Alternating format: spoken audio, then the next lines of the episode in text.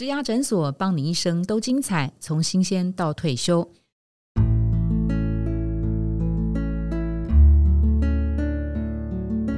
亲爱的上班族，特别是毕业生，欢迎进入职场丛林。在工作生涯的起点，或者是您转职的时刻，一零四植牙诊所在六月份制作了企业丛林中的大象、猴子跟蚂蚁，你选谁的系列？每周有一个单元。在上一集呢，我们是从态度特质来谈，欢迎光临，解开企业丛林密码。呃，这一集哦，我们就来硬的，真的是职场真枪实弹。那最近几年呢，很红的四个单字就是 V U C A。那这四个单字呢，分别代表的是像是易变动啊、不确定啊。复杂啊还有模糊这件事情，所以我们今天就特别想从关键能力来看企业怎么样选人。我们来介绍今天两位来宾，第一位是林娟博士，她是两岸人资管理专家。嗨，大家好，好欢迎林娟姐。那第二位来宾呢是李奎林 Neil，他是一零四人力银行的副总，也是我们目前的数据长。欢迎 Neil。嗨，大家好，好哦，好。一开始，我们想从一个有趣的题目来，呃，为今天的这个讨论来说一点小故事哈。那这个是特斯拉的执行长马斯克他的一个面试题目哈。你站在地球表面，往南走一英里，往西走一英里，再往北走一英里，结果你回到了原点，请问你在哪里？你只有三秒钟的时间，这时候你要怎么说？你要怎么说？好。马斯克为什么要问这个问题？对他想测试什么？林娟姐先，我觉得这个问题问的蛮有意思的。像以前 Google 也会出一些很奇怪的问题啊，那你看能不能回答嘛？其实关键不在于回答的答案对不对，真的，关键是在于你怎么你的思考的过程。是是是，对，那你怎么去理解？然后就是遇到有些人可能遇到一些问题，他忽然就慌了手脚，嗯，不知道怎么做，然后也完全没有任何的动作。有些人他就会去呃，透过一些提问的方法。然后了解这个可能有哪些的假设，然后慢慢引导出来。我想对面试官来讲，他就是要的就是这个过程。嗯哼，因为尤其我们现在面临的环境。都不是一个指定一个动作，真的，这个环境变化非常的快，也没有人可以告诉你答案是什么。嗯，所以你必须要有想要去探索，然后去理解，甚至去做资料的分析。嗯哼，哦，来去确认你今天做的这个决策，嗯嗯，是不是是在正确的路上？哦啊，谁都没有办法告诉你这个决策是对的，但是你就是在这个过程当中，当你有一一部分的资讯收集的比较清楚之后呢，你的比较容易下决策。嗯哼，哦，而且能够听到你这个解决问题的思路，我想这应该是他出这个题目一个很重要的思考。那特别是如果这个人越是越关键的人，职位越高的话。其实这个这个决策的这个影响度就越越高。嗯哼，我想对于他来讲，他在面试的时候为什么会这样问？可能也就不这也不是传统的面试问题。嗯哼，好，那这个完全是要看现场的即时表现。嗯哼，好，OK。所以他在乎的是那个过程，对不对？对，就是在你解题的过程，就好像很多的哈去哈佛考试嘛，念那个 MBA。他出的题目可能都不是常规的题目，嗯他只要看你你在解题的过程当中，你的思路是什么，嗯哼，那你是怎么看待这个问题，嗯哼，然后你的背后的逻辑是什么，你是怎么去假设这个问题未来会为什么你要这样解，嗯哼，我想这个一连串的都是一个很好的思辨的过程。是是，那呃，像想请问你啊，因为那个马斯克本来就是工程理工的那个极为强大的专家，那您也是这方面的那个呃专业能力很强大，那。进一步的，如果是说用在工程的这个领域上面，数学专业或是大数据等等，这边它可以测试的是这个人的什么样的解决问题能力？大家看那个题目啊，刚听听宝拉这样介绍那个题目，其实那个题目如果他是用笔试的话，其实。呃，相对是合理的。他是真的在问你那个里面到底答案是什么？数学。可是他是在面试的时候，大家有没有想过，他为什么用嘴巴问你这件事，而且给你时间很短？对，其实他考你几个不同面向的议题啊。第一个，他要考你的沟通，你是不是真的听懂这个问题？很多人像刚刚那样子，我不知道，因为是 podcast 节目的关系啊。刚宝拉这样念完之后，大家有理解那个题目吗？应该没有。光听懂，很多人就没办法做到。对，所以你听不听得懂是一个重要的事。那是你如果听不懂，你是会就这样含混的过去乱打一通，还是你会跟他确认？这是一个我们日常在学沟通很重要的过程。是我是一个听了之后，我会哦，我有问题我会问你的人。那很多人没有这个能力啊，他就听完之后就听完而已。嗯哼。好，第二个是他考你创意，就是你的想法可不可以跳出一个。你自己的框架，就是我们在这么短的时间有压力的状况之下，你怎么看待这件事情？嗯，你是一个。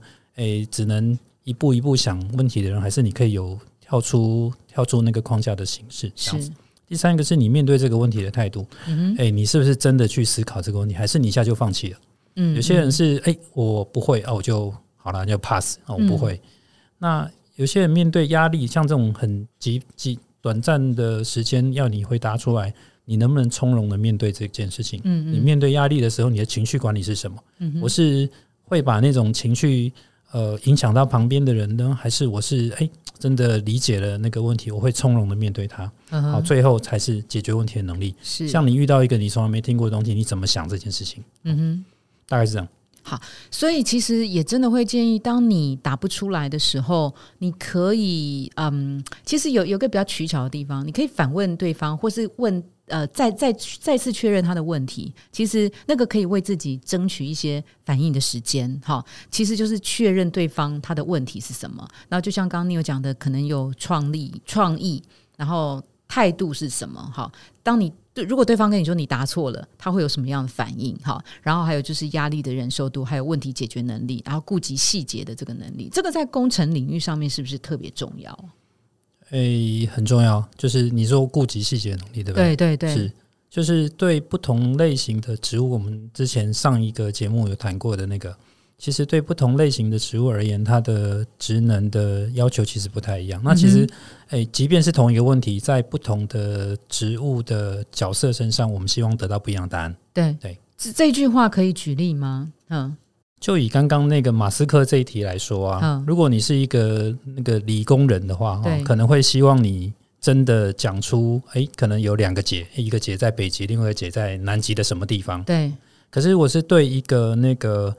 那个 PM 来说，可能他需要，例如说做研发的创意，他需要比较跳脱这个这个框架的人，嗯可能会希望说，哎，那他在问我的时候，第一件事情想到的可能是，哎，对，北极，北极不行啊，北极没有陆地可以站啊，对，对，那就南极，南极哪里有这个地方？就是他可能会想的东西是比较广泛的，所以其实对于不同类型的人，我们会希望他不一定要给我一样的答案。呃，因为因为有一些求职者，他不一定敢去问面试官，特别是一个这么伟大的人在你面前的时候，你可能会胆怯，你会不好意思问。对，那这个不好意思问，其实某个方面也弱化了他本来应该有的抽丝剥茧的能力。是对，所以他他其实就是在考你要不要问他。对，压力测试啊，对对嘛哈。其实也有发现，网络上其实也有，比如说像 Google 好了，我们找到一题。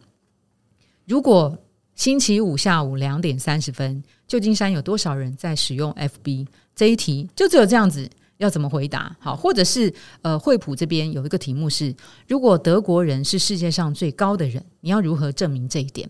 请问这两题呀，这两个这个世界级的大厂，他们各自想看求职者哪些关键能力？这一题很很有意思啊，因为其实也没有标准答案。对对啊，我觉得应该就是你的你的对这件事情的理解，还有你的你的为什么会讲这个答案，你背后的逻辑跟你的推理，嗯哼，这这整个系统化思考的能力啊，我觉得答案就是这样，嗯，没有别的。没有对这跟错了。嗯，就是现在是不是很多面试会有这种没有标准答案，就看对方的论述，跟他脑袋瓜在想什么？对，对，对，因为这个就是行为面试的那个，就是面试上面不太会告诉你，就是传统的面试的东西。Google 跟 HP 为什么会出这个题目？他想看求职者的哪些反应？好，因为如果只看题目，因为我不知道他问哪一种类型的人哦。举例来说，如果他今天问一个那个资料分析师，或者是。呃，治疗科学家很可能会是希望你告诉我一个什么方法，然后我可以在这个时间点测到这些。我举例来说，第一题很可能是，你说我找一个随机找一个咖啡厅，然后做抽样，然后当那个那个咖啡厅里面所有人看多少人在用，我就知道这个答案。嗯，他可能会是希望透过这个问题来展现他在这个专业上面的能力。嗯嗯嗯。那但也有很有很有，如果他问的不是。不是这种类型的，可能问业务人员，那他可能是想要测试他的创意啊。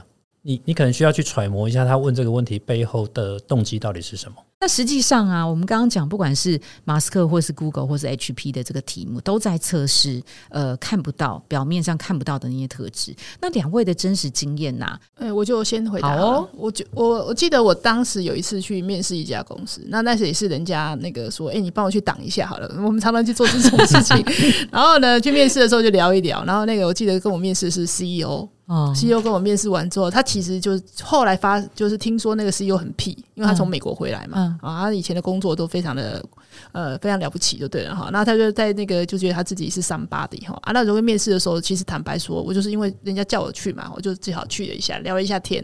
聊完天之后呢，那个 CEO 很好笑哈，他就跟我说：“哎，我觉得 你这样好了。”他就很严肃的告诉我说：“哎，那个你有没有兴趣啊？那个下个礼拜来帮我们做个简报。”嗯，我想说，我不是来帮人家顶打，但我不能跟他讲，我是来帮人家那个站一下的嘛，哈。我就说，哎，那要做什么事？他说，哎，你就你今天跟我聊的这个一个小时哈，你对我们公司的了解，嗯，好，那你觉得你提一个 proposal 来，嗯，好，那一个礼拜后。嗯，好，那你来做一下简报。嗯嗯，然后呢，一有一些人可能就说一个小时跟你聊天，那怎么还要做这件事？哈，第二个是因为我真的是被人家请请我去挡一下人的，我就想说，嗯，哎，这个老板挺有趣的，职业面试手就是这个，我就觉得 这个面试很有趣。我想说，哎，你就去了，我就我就说好啊，那我来试试看啊。我当场看他的眼色脸色，他就觉得很 shock。他说很少人会说同意说一个礼拜后要做一个简报。嗯。然后我就跟他只有面试那个一一个小时，然后我后来就那个礼拜就真的就开始搜他的公司的资料，还有他我可能在这个情境下我会做什么事情，我一个礼拜后来做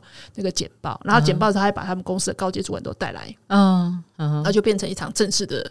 简报，然后你就拿到了这个，对我就拿了 offer。后来就我报告完之后，他就跟我说：“哎，那你呃，你要不要那个来我们在小房间哈，去聊一下？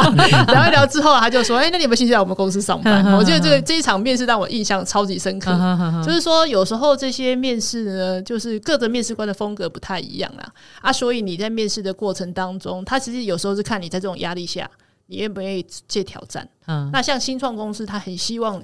找的员工就是喜欢 take take 那个 challenge 的，嗯，好，或者是你有这个比较 ambitious 这种企图心的。你有这边呢？你曾经出什么难题给人家，或者你自己接到过什么难题的？我有曾经遇过一个很瞎的。面试的题目，你给人家还是被问？我是被问的，因为那阵子就很流行，像刚刚前面这两个类型，大象装到盒子里，哎，就是这个题目啊，真的，啊对，就是这个，那那个时候很流行，然后我也不知道为什么大家都要问这个题目。等下那个题目具体一点是什么？大象，他他就问我说，那个要把一只大象放到冰箱里，要几个步骤？是，哦那我那个时候还很认真在想这件事情。嗯，那哎，你们知道答案吗？我不知道，我们要先假装一下，就说哦，那那个冰箱可以放大吗？还是大象可以缩小吗？对，还是是真的大象吗？对，这样表示我们的那个抽丝剥茧的能力。好，然后后来跟我讲，第大象放到冰箱，就把呃冰箱打开，把大象放进去，然后把冰箱关起来，没了，就这样。对我当下有一点点错愕，我想说，你这个面试官的专业是这样？对，他是故意的吗？我呃，当下我不确定，让我回去想想。我觉得这个人的面试的能力有问题，还是他是故意的？呃，不知道是要惹我生气吗？还是？对呀，想要看你对于这种答案的接受度。而且这个问这个问题有四题，你知道它是连续的。嗯，他后来又问啊，那长颈鹿放到冰箱里要怎么办？那你又可以说把冰箱打开，长颈鹿放进去，门关起来，这样就觉得太没创意了。错了，要把先。冰箱打开，把长颈鹿拿出来，把呃把把大象大象拿出来，把长颈鹿放进去，对吧？他真的这样跟我讲。然后后来最重要是那家公司后来有去吗？没有。最重要的是这个面试经验太特别了。他们为什么会出这个题目呢？我不知道啊。这个其实有些有些主管他自己在，有些主管他在面试的经验，他其实是想出什么题目就出什么题目。对，没有啊。我觉得这个很好玩，可以看看他那个求求职者的反应。当下的反应是什么？傻眼。当当下就错愕，然后，但是我还还蛮认真的听他讲完他的四个题目跟答案。那你你怎么回答呢？你除了错愕，就是属于沉默那种吗？呃，我有答，但是我答的都不是他他那个急转弯里面要的答案了。哦，但但就认真的把它答完了，就是还是所以代表你有是个认真型的。那是个什么样的职务需要回答这种脑筋急转弯？是一个工程师的职务。所以就就是很很呃，就是也没有办法说他有直接关系的。是是是，我事后想说，也许他是不是要考我有没有创意呀？那那可是听起来不像啊，就是反而只是凸显了这个公司在面试的时候的缺陷而已。我们大概都会按照这个这个叫正统的，我们讲的这个专业的正统的那个面试方法。我们比较不会，因为自己是学这个的，还问那些有的没有的，因为测不出答案。嗯，好，我觉得这个很难。但是如果你说面试这个有行销人员，对，就希望他天马行空，是。那当然就不会问这种正规的。所以我觉得还是根据你的要面面试的对象是谁啦，嗯，还有跟他的位置。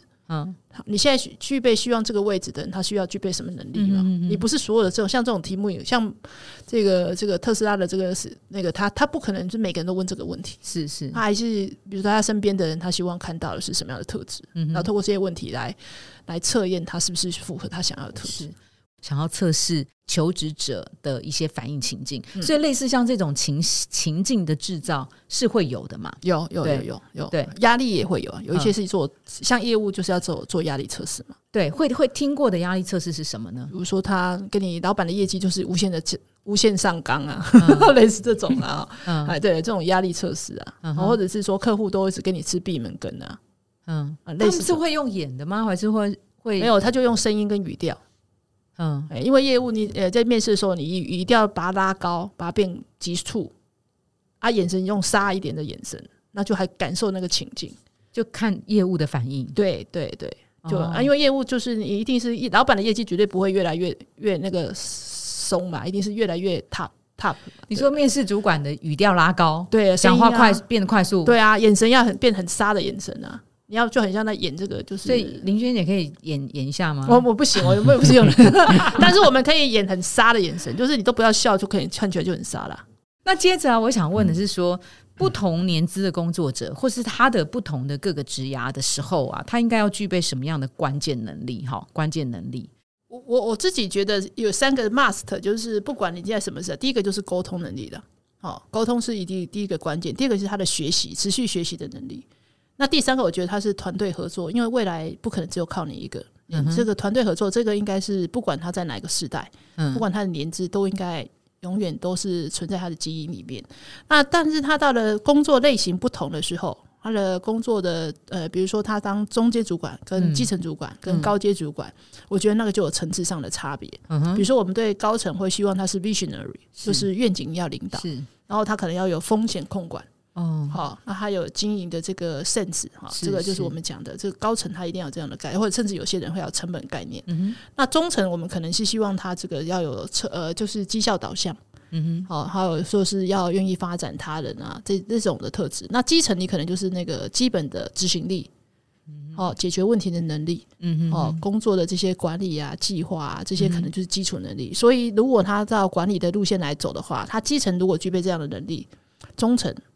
高层，那这样子他在走这个管理路线的时候，他的能力其实是有分不同的阶段，所要求的能力是不一样的。那如果是新鲜人呢，也是沟通学习跟因为团队合作学习跟沟通是一贯啊，就是一以贯之嘛，就是贯穿的嘛。对。那刚刚那个林苑姐有提到愿景型、中阶跟基本，如果是新鲜人呢？我觉得新鲜人就是回到那个沟通跟学习，尤其是学习愿意学习能力了，主动积极应该也算吧。OK。我我的看法跟林娟很像。那我我主要写了几个，第一个是说学习。呃，现在这个时代啊，其实问题一直不断的变化，所以你有办法持续的进步，然后最好这些进步还可以反映在你的绩效上有输出，老板才知道我为什么要付你更多钱嘛。所以学习很重要。再来是同理。就是你，你要感受到别人的感受，从别人的角度看问题。嗯哼。那很多人会缺乏同理心，他最后的表现就是他是一个自我中心的人。嗯。那自我中心再严重一点，就变自私，你就没办法跟别人合作。那第三个是自律，就是这是我们这个陌生人合作社会的基础啊。我们现在的呃，以前古时候大家都住在一起，所以大家都有信任。可是现在，如果你在这种陌生人合作的社会里面，你没有办法建建立你的信任关系的话，你就很难再继续走下去。嗯，那你要怎么建立这个信任关系呢？你其实要有自律，因为别人看得到你是举例来说，早上九点要开会，你这个人九点二十分都还没来，嗯，这是一个自律的表现吗？信任就建立在这种小事上面了。嗯哼，所以你需要有自律。那有了这三个之后，呃，组合起来的就会变成你的当责。嗯哼，哎，我们现在讲 accountability，其实很多人就是。呃，如果他态度不佳，就是很多人就是我把事情做完就好，可是他没有办法把事情做好啊。我我想请你有在延伸，我觉得刚刚听了还蛮具体的，就是呃，我当然要学习嘛，并且我要透过这个学习展现在我的绩效，才会有更多好事发生嘛。是，应该没办法直接讲谁因为学了什么多领多少钱哦。但是我反过来说，就是大家想一想，为什么老板要帮你加薪？是因为你的绩效很好吗？还是因为什么原因？你想，如果有一个跟你一模一样能力的人，那他们会付给你们不同价钱吗？如果今天在一个呃公平的时代的话，嗯，那今天之所以要帮一个人调整他的薪资或待遇，一定是因为他的能力更好啦，嗯，他的态度比人家厉害很多啊，嗯，所以那个那个差异是要做出来的，嗯，哎，所以我我我自己是觉得说，大家不要误会说，那我就是认真工作就可以了，不行，你在个人的成长上是重要的，不然的话。你你即便在这个公司还可以，可是你有机会要换一个工作的时候，重新评价你这个人的时候，他还是看你的能力啊。嗯哼，那我刚刚也有提到同理这件事情啊，哈，有些职务是特别需要，是啊，比如说做跟服务的行业，跟人接触的，对，跟人接触更需要。呃，那就比如说你对人的包容度要高嘛，你会看到很多种不同的人，比如说社工、职工、职工、职工，只要直接会跟人接触，像服务业也会，服务业是是是。嗯，其实同理这个特质啊，如果反映到职能上面来说，就是顾客导向。对对对对对对，我觉得这样转就非常的顾客导向。嗯，因为其实你举例来说，你你要感受你老板的感受，你要感受顾客的感受，你才知道说我这样，哦，原来我这样看问看事情是有问题的。所以其实很多职务同理应该也是贯穿的啊！你一本是工程师，你同理你的客户使用这个产品啊，你同理你的上下游的同事，为什么他们会出现这样？那他其实也涉及到沟通能力的问题。所以大家走的远不远，其实就就跟这些基本的职能很有关系啊。有些人完全不在乎别人的感受，他就走不远。好，那就是回到，就是说，呃，如果这个人。刚刚林苑姐一开始有提到三七比，三可能是专业能力，呃，七可能是态度特质。假设他现在要补强这个三的话，以两位最直接、最熟悉的相关的职务来讲啊，此刻或者是未来三年，他们一定要具备的那个呃硬实力，那个那个专业领域的项目是什么？如果觉得 HR，如果以 HR 这个角色来讲，他可能就是要走到这个 AI，嗯哼哦，跟就有科技数据的分析能力。好像 AI 的面试，过去传统面试嘛，那你现在用 AI 的面试辅助，嗯哼，好，这就是一个善用科技的力量来支撑。那大家都做一样的事情，但是如果你要在同一个领域里面让别人看得到你的存在，你要走差异化，那这样的人才在市场也比较稀缺。哈，然后特别是林娟姐刚刚提到是资料分析能力，对啊，资料分析数据嘛，大数据用大数据来分析，所以两两位在靠互相靠拢了。他等一下一定是讲人性 了，对啊，对啊，因为呃呃，被猜到，对，一定是啊，就是就是你是我们是这样，哎，就太多都跟人有关的。其实你背后的有很多人他不太擅长用数据去说服老板，是是。那我觉得如果你过去的工作习性是这样，你的行业是这样，那你都跟人家走不一样的路，你就是拿数据说话，你这个养成这个习惯，嗯啊，因为。你都说感觉感觉，其实感觉这件事情很难模棱两可。嗯，但你用数据来告诉人家这个趋势是这样，嗯，那其实你在市场上容易被人家看见。我举我举个例子，当年我在有一家公司的时候，那家公司它也面临那个招募的问题。嗯嗯嗯，那老板、用人单位主管都说我们招募没有问题啊，是公司有问题。嗯哦，类似这样啊，留才也不是他的问题哈。后来我就用数据，我去把历年来的数据。离职率的数据调出来，好，那这样子数据分析完之后，告诉他就业市场现在这样的人多不多？嗯第二个是我们的离职率有偏高的倾向，特别是哪些部门？那用这些数据来说服他们之后呢，其实你的解决方案就容易可信。嗯哼，数据分析能力。那 Neil 呢？你觉得如果是工程师的话，就是我们这个时代，因为学习的成本降低，然后可以学东西实在太多了，所以呃，世界进步太快，你只有学习这件事情是不变的，就是。看几五年前我们在讲 AI，今天谁在跟你讲 AI？我们都是 Web 三点零区块链，对不对？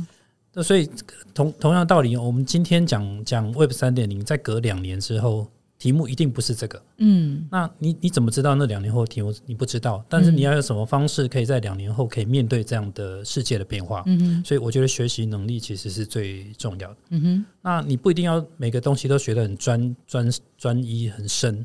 你只要有能力搞懂，你就是这个领域里面的前百分之二十五的人再更深的那个留给博士去处理吧。是是，但是我们一般人我要理解的范围就就大概就这样而已。同理，同时期我要去研究 NFT，嗯，哦，现在超热门的 NFT 里面的构成是什么？嗯，其实这些事情的研究的方式其实非常的类似的，它只是题目换一换而已。另外一个是我觉得通识教育，或者现在讲博雅教育，我觉得很重要。那前阵子好像雅慧有一个在占文科生、理科生的题目，对不对？就是我我我觉得这个时代，大大家要反过来想一件事情哦，就是我们的专业的深度越来越深哦，可是我们对于横向的理解越来越差。是我记得我有一次，我们老板问我一个问题，说：“哎，你最近读什么书？”我就跟他讲某某某专业的书，嗯，然后他就。他就停住，他就马上送你一本人文的书，他就哲思的书，停住了哈。那我后来想想，对我为什么只看那些专业的书，这是一个奇怪的选择哦。就是我好像只为了我的专业发展努力，我没有为我的其他的方向努力啊。像我们我们组织里面就有那个以前在做导游的。学餐饮的工程师哦，这这现在学餐饮出身的工程师，对，然后他跑来做工程师。现在这个啊，也有学心理，也有学 HR 的去当工程师，对呀，这很多啊，是是。所以，我我我觉得这个时代跟以前真的不一样了。就是重点是你怎么把这些。研究跟学习的能力发挥在你的日常的工作里面。哈哈，所以你有刚刚讲的，其实啊，我觉得我觉得很很棒，也让我想起一个，嗯，之前我们在这个地方录音室有一个总经理哦，他被一个新鲜人问到，新鲜人问他说：“哎，总经理，如果你再回头过一次社会新鲜人的那个生活啊，你会觉得你想补足哪里？因为你现在可能觉得遗憾。”然后他说：“因为那个总经理是理科背景出身的，他说如果是我的话，我会多念一些人文、社会、历史、艺术方面的书啊，因为他认为。”历史、艺术、人文、社会其实是非常长久的历史的演变，里面有非常多的哲学跟一些社会的观点。他觉得那些事情反而比一些呃理工的硬实力还要更长、更深、更远。对，所以所以这也是哎，这个工程主管也有这种就是到到了这个岁数才发现，原来以前都做错了。所以要有人文思维嘛？对，因为他们觉得人文跟社会的这个这个。观点其实呃相对能够贯穿，对，所以他们觉得这件事情是不管你在哪一个领域上面，什么时候都应该要补足的。那我们非常谢谢两位精彩的分享哦，在今天节目的尾声呢，我们想给听众朋友们一些讯息：一零四职牙诊所在六月份毕业生工作生涯的起点，或者是你转职的时刻，我们制作了企业丛林中的大象、猴子跟蚂蚁，你选谁的系列。那今天的节目呢，欢迎光临，解开。企业丛林密码是六月份系列的完结篇，在前面两周，我们分别讨论了这一辈子如何选一家适合你的好公司呢？还有出色让你出众，进入一家心仪的好公司，也欢迎您回头收听。在七月份，我们会进到职涯发展的第二阶段，职场马拉松，如何让工作更精彩？完整的一个月，我们从设定题目、能量学习。均衡生活到亲友应援，一共有四大单元，欢迎听众朋友们继续收听。今天也再次感谢林娟姐跟 Neil 的参与，谢谢大家，谢谢，谢谢，拜拜。如果你喜欢今天的内容，别忘了到 Apple Podcast 帮我们打新评分跟留言。假如你有更多的问题，欢迎到植牙诊所来发问，我们每周都会更新，也欢迎您投稿想听的主题，投稿链接在节目资讯栏里。请订阅 Podcast 频道，追踪我们的 IG，我们下次见喽，拜拜。